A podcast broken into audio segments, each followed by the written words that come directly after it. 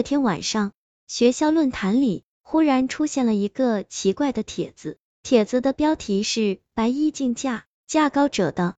帖子的下面有无数的跟帖，不过让我们不解的是，这些跟帖果然都是在竞价。看到这篇帖子，我隐隐感到有些不安，总觉得他和萧月的事情有关，因为在最近一段时间里，我们都把那个和萧月在一起的女鬼称作白衣。这时，一脸兴奋的陈静走进了寝室，她神秘的一笑：“今天晚上有好戏看了啊！你们也在看这个帖子啊？”说着，陈静来到了电脑前，开始翻看帖子下面的竞价，越看越是兴奋。我叹了口气，伸手在陈静额头上敲了一下：“你是不是又得到了什么小道消息？”你猜对了。陈静捂着嘴巴笑了起来，接着。他脸色一沉，认真的说：“这篇帖子是那几个制作夜行者地图的大胆男生写的，他们已经放出话了，要在今晚捉住白衣。这篇帖子的竞价，其实是在戏谑中传达出了他们的决心。这什么？他们要捉白衣？这怎么可能？我们寝室一下炸开了锅！小声点儿，这是秘密，千万不能让萧月知道。”说着。陈静展开了夜行者地图，指向了一个最新的红点。萧月已经把最新的地点标出来了，你们看看，这究竟是什么地方？我只看了一眼，就确定那是我们寝室后面的花坛。接着，我的臂就乱跳起来，地点就在我们寝室的后面。我们通过寝室的后窗，应该就能目睹整个过程。我知道，这间寝室里的所有人。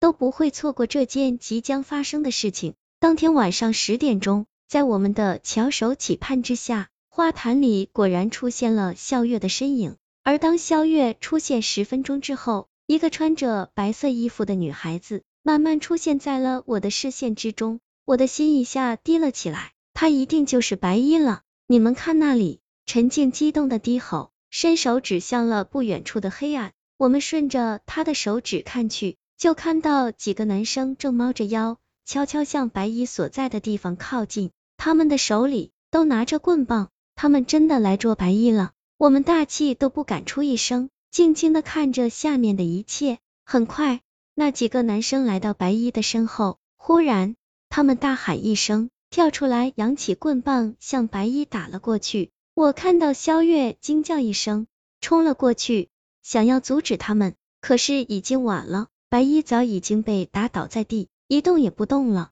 就在这时，那几个男生忽然停了下来，他们像是看到了什么可怕的东西，惊恐的后退了几步，棍棒从他们手里滑落了下来。他们就这样怔怔的看着地上的白衣，身子剧烈的颤抖起来。他们到底看到了什么可怕的东西？我惊恐的捂住嘴巴，努力想要看清地上的白衣是否发生了什么可怕的变化。可是倒在地上的白衣身子被花枝遮住了，我唯一能看到的是萧月跪地痛哭时剧烈抖动的肩膀。那天晚上发生的一切实在是太快了。校方在广播里公布了通知，严令大家熄灯睡觉，并且在宿舍楼里安排了老师巡逻，不让大家到外面去。我们的寝室距离花坛比较近，虽然不能再看到外面的情景。却能听到花坛的方向传来的嘈杂的人声。我躺在漆黑的被窝里，却怎么也睡不着，努力思考着那几个男生究竟看到了什么可怕的东西。当花坛的方向响起救护车的声音时，我一下从床上坐了起来，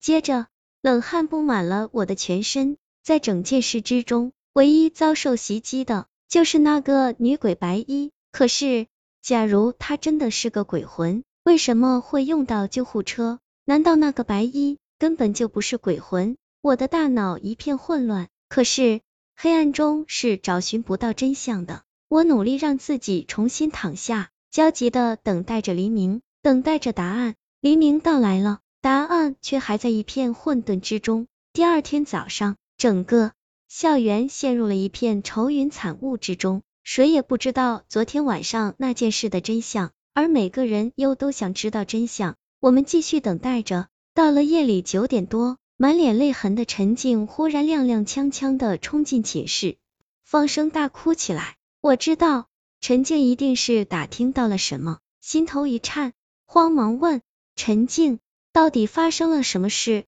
萧月在夜行者地图上所点的地点，根本不是闹鬼地点，那是他准备的约会地点。白衣也不是一个女鬼，而是一个叫小瑶的女生。她昨天晚上重伤不治，陈静泣不成声。我一下瞪大了眼睛，小瑶这个名字对我们来说并不陌生，我们都曾在校报上看到过关于她的报道。她因一场意外而丧失了说话的能力，却没有选择退学，而是毅然的继续留校学习。她的行为曾被学校标为典范。可是那天晚上，肖月来到我们宿舍楼下听歌，一个室友失魂落魄的说话还没有说完。陈静就失声哭叫起来，你还不明白吗？肖月当晚的手势，其实是在和小瑶打手语。我现在才知道那个手语的意思。你的脸庞就像是一首直击我内心的情歌。我们都错了，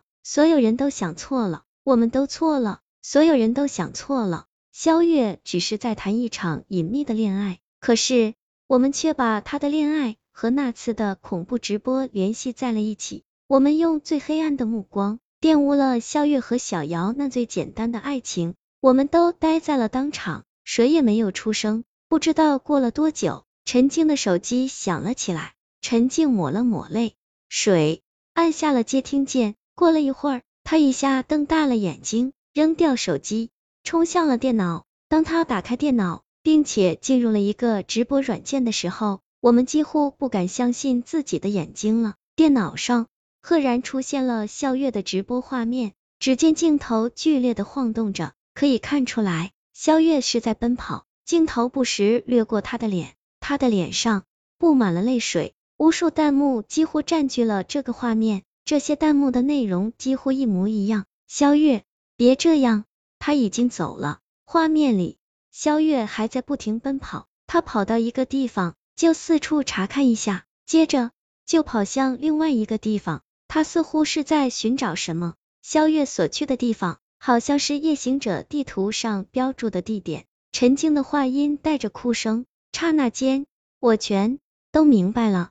在以前的直播过程中，肖月无意中发现了游荡在学校里的鬼魂。现在的他开始相信，通过直播，他有可能再见到鬼魂。他之所以重启直播，是想要再见小瑶一面。萧月不停的在夜行者地图里标注的地点来回奔跑，终于，他筋疲力尽，一下摔倒在了地上，手机从他手里滑落，镜头刚好对住了萧月。我看到萧月坐在地上，抱头痛哭起来。这一刻，我相信观看直播的每一个人都心碎了。就在这时，画面上的弹幕忽然同时消失了，我一下瞪大了眼睛，因为我发现。萧月的身后出现了一个穿着白衣的女孩，那个女孩悄悄来到萧月身后，忽然微笑的冲着镜头做了一串手势，接着她的身影骤然消失。突然，无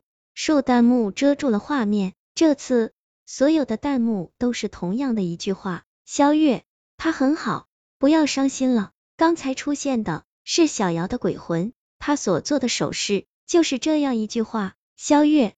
我很好，不要伤心了。我忍着泪水，用颤抖的手打开了弹幕，发出了一句话：肖月，他很好，不要伤心了。